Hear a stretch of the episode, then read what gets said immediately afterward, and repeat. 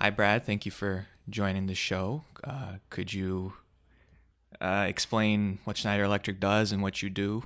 Yeah, yeah. So Schneider Electric is the world's uh, largest uh, provider of electrical distribution and control uh, equipment around the world. Um, we are, and we provide those solutions across, you know, all applications: residential, commercial, industrial, uh, et cetera. And um, and we do so to drive, you know, sustainability. So, you know, one of the things we're very proud of is is we were just recognized by Global Knights as the planet's most sustainable company. And one of those metrics was, you know, what percent of your revenue comes from solutions that you're selling to drive sustainability. And correct me if I'm wrong, Thomas, but I think we're at like 70%, right, of our revenue is uh, dedicated to driving those sustainable solutions. So that's a big core of who and what Schneider is and does. And um, for me personally, I'm I've been with Schneider for 28 years, um, primarily all here in the United States. Um, and my current role is director of strategic customers and programs for what we call our home and distribution business. So we focus on the the residential and small building space um, with our solutions, and it's it's a really exciting time for our business as you know, our solutions and the electrical distribution systems of homes now are, are becoming a, a connected solution and not just for, you know, entertainment purposes, but, you know, really for sustainability, resiliency, uh, and operational efficiency of the home. So it's an exciting time for us. So we brought you on today primarily to talk about uh, home resiliency, which I see is a big thing of what Schneider does. Could you explain what energy home resiliency means and why it's becoming an important thing to prioritize? Yeah, so you know, as we look at you know what's going on, particularly just in the last you know 18 months with COVID, right? Um, people are not only living in their homes, they're working in their homes, and so uh, making sure that they that you have access to power all the time is even more important because it's no longer just about you know not being able to watch netflix. It's about not being able to do my job right if i don't have that power. And it's becoming in the united states it's becoming a bigger and bigger issue because you know unfortunately the overall uh, electrical grid of the united states from an infrastructure standpoint has really been kind of ignored in some ways right? And as a result, you know, you're seeing things like you see in California today where, you know, PG&E is shutting down power proactively for uh, large areas geographically for days at a time in order to try to prevent um, forest fires. Then you have the storm that hit Texas earlier this year and and knocked out not only you know residential uh, homes for many days at a time, but really, really uh, struck the the manufacturing and, and energy sectors uh, quite a bit as well. So that resiliency is really important. So you know, while people are looking for ways to have more sustainable homes, you know, the, it's it's the cousin of that is okay, while I'm doing that, I, you know, the benefit I'm going to get is some resiliency because I'm going to have more than just a single source of power coming into my home. So, how do you see the increase in uh, EV popularities affecting grids, the the the electrical grid, and uh, home resiliency as a whole as well? Well, it's it's a pretty complex issue, and we're we ourselves are you know learning more and more about it every day. But you know, um, I guess an, a good analogy for it is prior to EVs, prior to solar being popular, prior to people, you know, using um, generators um, in their home, we really kind of had a kind of a simple one-way road, right, from from the electric grid into the home, and then that road split off into different roads called an oven, called an electric water heater, so on and so forth, right? But the flow was was one way and the source was only one and then as we as we add solar and generator um, now it's getting a little bit more complex, right? And um, the flow is is one way, but from two or three different sources, and we have to make sure that when uh, the power goes out, actually, that those other sources aren't sending power back out onto the to the grid from a safety standpoint to protect to protect uh, line workers. So then, fast forward to the EV itself and now now it gets further complicated because you're talking about well i want i want to have a two-way road right i want to have a road where sometimes the flow is going to the vehicle and sometimes i i want to have the flow go from the vehicle to the home. And that really complicates um, that electrical home infrastructure. So that's something we've been focused on and how do we create a, a solution that you know, for lack of a better word, is a is a is a, a traffic manager of all these potential sources of traffic or power, as you will, um, and make sure that it's going where it needs to go and only where it needs to go um, for both, you know, the operational part of the home, but also for the safety of everybody involved. So Schneider Electric offers both uh, hardware solutions and software solutions to control the hardware as well. You guys do the complete sure. package. Yeah, yeah, yeah. So we we have in our commercial industrial spaces, we have a solution called EcoStruxure where we bring not only electrical aspects of the home or of a building together, but the security and access and everything all together into one solution. Um, and we, you know, manage things like T-Mobile Arena, for example, right? And we provide them solutions that not only make it more operationally efficient, but uh, easier for them to repurpose the arena for different different events and whatnot. So I share that because we're basically bringing that same concept back, you know, down to the residential space with our with our Wiser platform. So our uh, Wiser Energy Center is a solution where, you know, think about that gray box in your garage called the circuit breaker box, the fuse box, whatever people may refer to it as. We call a load center. We've now brought that together and we've looked at okay, if if I'm going to have solar and I and I'm you know generators may become more prevalent, how do I simplify that? So we've taken what would in a solar installation include four, five, six different uh, boxes and devices that are mounted all over a wall and we've consolidated that down to one, which not only makes it a lot more aesthetically pleasing, but makes it a lot easier from an installation standpoint. Um, and also future proofs the home. So by putting this in, even if you don't put in um, a generator initially or an EV charger, for example, it's it's ready to receive that, uh, and it's going to make the installation and the impact on your home a lot less when you go to retrofit that into the into the home itself. And then on top, oh, yeah, yeah, I'm sorry. And then on top of that, obviously we're we're integrating connectivity. So today, those solutions with our uh, Wiser Energy monitoring allow a consumer to see down to device level, meaning an appliance, a coffee maker, a, you know, a washing machine, your garage door opener, to see not only how much energy those things are using, but also to just have transparency of in real time of what they're doing, right? So, oh, I left the oven on and I'm not home, or um, oh, the refrigerator's been off for way too long, something might be wrong, or the refrigerator's been running way too long, maybe the door got left open, you know, things like that.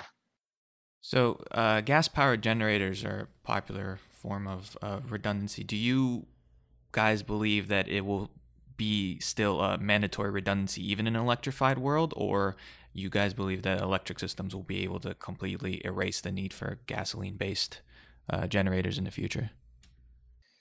Um, you know, I think it, it depends on how resilient you want to be, right? I mean, if you if you go with a you know a decent solar uh, panel lineup and you have uh, a good sized battery for storage um, you may be able to avoid you know the need for uh, any sort of generator or additional source of power for a few days at least on a you know a limited circuit uh, basis, right? If you want more than that, you know, there's, you know, some folks want to power their whole house and they have a dedicated pad mount per- permanently installed generator that is um, doesn't use uh, gasoline but uses you know a, a a natural gas or propane feed right in order to to power it um, so i'm not sure generators will ever go away completely but certainly as the economics of that change solar with a battery is probably going to become more and more of a, a mainstay in your opinion, how come we haven't seen more uh, EVs with uh, vehicle to grid? Is it specifically just, like you said, the two way road in the home infrastructure, or something has to be done with the EVs themselves? Um, well, there's a few factors in that, Dennis. First of all, when EVs were first coming out, manufacturers didn't want that to happen. They didn't want it to be used that way. And in fact, put provisions on their warranty that said if you used it in such a way, you'd void the warranty on the battery of your vehicle, right? Um, obviously, we're seeing that evolve, especially with Ford and the and the Ford F-150 Lightning that they've announced. They're they're intentionally developing a product that is intended to be used that way, um, and it you know it has multiple benefits. It's not only the ability to um, plug that into my home to power some or, or a lot of my home when I don't have uh, grid power, but also uh, for people in the in the trades, it's a great it's a great way to have power on the job site, right? And just plug in and and do your work, and off you go.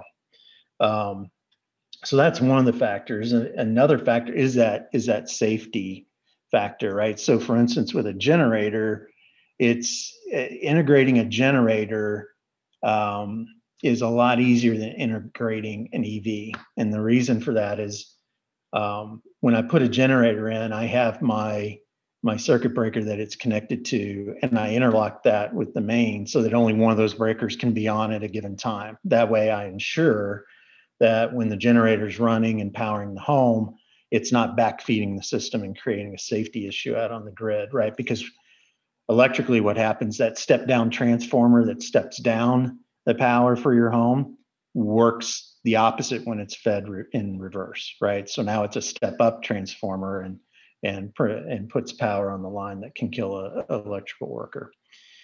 The problem with the doing the same thing with an EV is, well, I need that breaker to be on all the time because sometimes I want to charge my my uh, my EV at home, right? So um, it makes it a little more complicated on how you how you integrate that. And it's it's not it's not really a technical issue as much as is a practical issue. So yeah there's you can put an automatic transfer switch in and you can engineer it in such a way that you can do that and ensure the safety that that's required but it, it becomes pretty impractical from a cost standpoint so those are the things we're working on on how to again how do we integrate that kind of capability into our uh, solutions going forward that make it more practical. So someone with with that Ford Lightning uh, pickup truck can can do that more easily. So with things like solar panels and energy storage, it's possible to have a, a surplus of power that you can sell back to, I guess, the utility company. Is that something you guys try to sell people on? Is it a significant enough type of expense that can be brought back, or it's you know yeah I, we we really don't and and because the trend that we're seeing there dennis is more and more utilities are saying um, i'm either going to give you a significantly reduced credit for that or i'm not going to give you anything i don't want the power and the reason for that is you know if you're thinking about if you think about an electric utility they have a very high fixed cost, right? So whether they're supplying power for 100,000 homes or 100 homes, they generally have the same fixed cost, right? So what actually is happening, it's kind of an unintended consequence of of solar, particularly in California, is if you think about, okay, well, who who can more likely either retrofit an existing home or uh, prior to the mandate for solar in California, uh, who could who could afford to have solar on their home as an option, and it was obviously people with more money, right? So people with more money end up put, using solar, and now they're paying they're using less power, uh, they're paying less to the utility, and but now the utility still has the same amount of fixed costs to cover, so they got to spread that fixed cost amongst a smaller uh, user group. So the unintended consequence has actually ended up being that that uh, uh, poor people pay more for electricity. And so to combat that, what utilities are starting to do is if your home is is tied to the grid, regardless of how much power you use or don't use, you're going to have a fixed connection fee, if you will, right? So that they can offset some of that fixed cost. So I, you know, I personally don't see um, uh, as as solar and EVs be, as a source of power become more popular. I, I, I see that kind of that subsidy or that credit for from utilities going away, quite honestly. And and the other aspect of it is, you know, utilities will tell you, yeah, there's times if we could harness all that and all those different homes and turn it into a virtual power plant and have some sort of control of that so that we could when we need to shave demand we could we could go to it that might have value and that's something that's evolving uh, in the marketplace but individually it actually causes more havoc than good for uh, for a utility in a lot of ways so, are you guys seeing uh, it's easier for the commercial industry to justify this change to, uh, you know, more resiliency versus uh, regular people, or it's about the same in, in between commercial and, and personal in, in terms of uh, how willing they are to change? Yeah, you mean in the commercial, like uh, the retail space? Yeah, yeah, yeah, yeah. I think um, you know, I you know, you look at it what's going on in California today. And um, are you are you aware of their their public safety power outages that they? Yeah. Inflict? Yeah. Um, and so you know we think about that and we and at first we only think about the homes but that affects the gas stations and the grocery stores and the quick marts and everything right so um, you know i think those those commercial spaces are looking for hey i need to have i need to have you know a good backup source, whether it's generator or solar, you know, com- combined with batteries, uh, to get me through these these periods that could that could be days at a time, right? Um, I think on the on what we're seeing on the residential space is uh, home builders are actually really starting to buy into not only sustainably building the home from the get go, but now the next phase is they're saying, okay, we're we're we're building the home with more sustainably sourced materials. That's great, but what's the next step? Which is how do I make that home more sustainable at, from an operational standpoint, right? So more and more builders, for example, are looking at, well, forget what the code says in terms of the minimum uh, insulation that I got to put on a house. I'm going to exceed that. I'm going to I'm going to over insulate this home. I'm going to make it really, and I'm going to make it really tight uh, from a from a, a HVAC standpoint, and that's going to allow me to put in a smaller HVAC system for the home. It means that it's not going that HVAC system's not going to run as long, right? Which gives you that sustainability and lower cost of operation. Not only from running the system, but when you eventually have to sunset that HVAC system, you're not going to have to put in as big a system.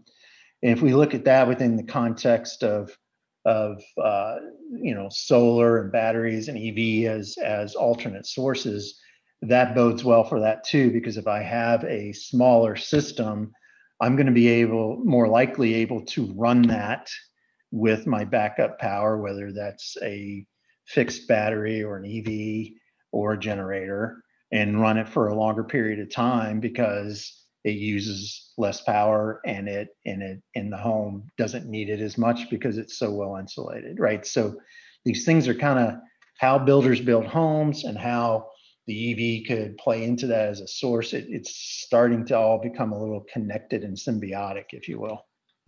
There's probably a, a decent amount of people that look at something like this uh, solar panels, energy storage, the changes they have to make, and they might think that it's too complicated and it costs too much for them to be worth it. Uh, what would you say to those type of people?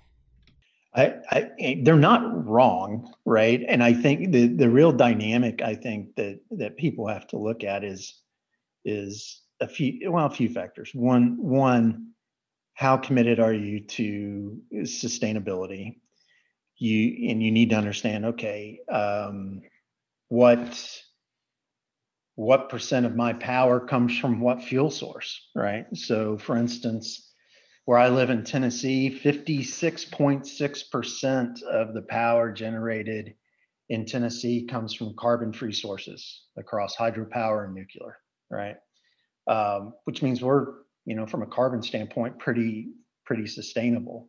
So when I, you know, when I look at that and say, well, from an EV standpoint or solar, uh, solar standpoint, solar from my home doesn't make sense in some ways because one um, it's already pretty sustainable but also my the from a financial standpoint my kilowatt hour rate is only 8.7 cents right so i've looked at for instance the tesla shingles and it would take me uh, when i use tesla's calculator it's like 31 years payback right? It's just not practical. Now shift that to california or other high, higher energy price markets where in California the average is 24 and because of variable pricing it can jump up to 55 to 56 cents a kilowatt hour.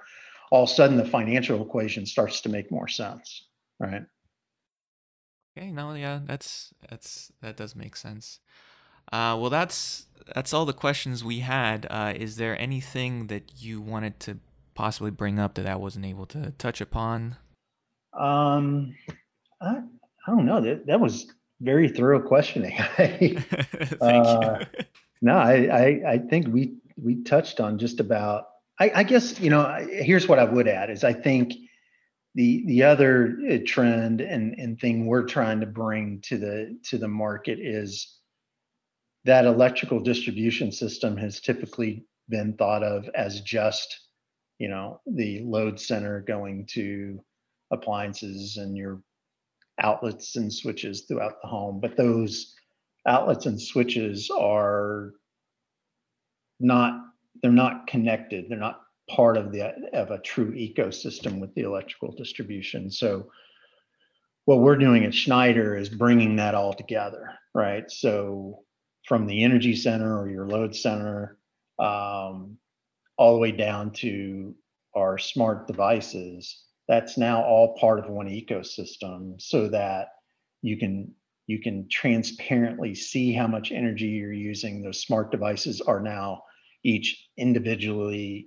uh, metering how much power is being used in those solutions and bringing that into into one true ecosystem that not only lets you see how much power you're using but give you control over how you're using your power and getting notifications when there might be something wrong, right? And I think that is going to be a big trend uh, going forward in in the home uh, for folks, and and that's going to leak into actually predictive maintenance, right? So actually turning the home into kind of a self healing home that can reach out to the homeowner and say, hey, uh, this looks like it might be wrong uh, you might want to have your contractor, or better yet, it also already goes to your to your uh, HVAC contractor or your appliance contractor or whatever, right? And uh, and allows them to to service the home for you. So, I think to me that's that's true smart home. I mean, the entertainment side is cool, but uh, where we're going uh, from an operational standpoint in making the home truly easier to live in and to maintain is i think an even bigger deal yeah that's a that's a part we don't really get to hear about a lot it's not really covered like you said yeah. entertainment it's um, right it's it's yeah. it's rational brain versus irrational brain so yeah we're dealing with a lot of the rational brain stuff that's not as fun at first so uh, but even more important. Well, still exciting regardless. Uh, Brad, yeah. thank you for all your time. Thank you for your insight as well. I appreciate you coming on the podcast. No, I really enjoyed it. Thank you, Dennis. All right.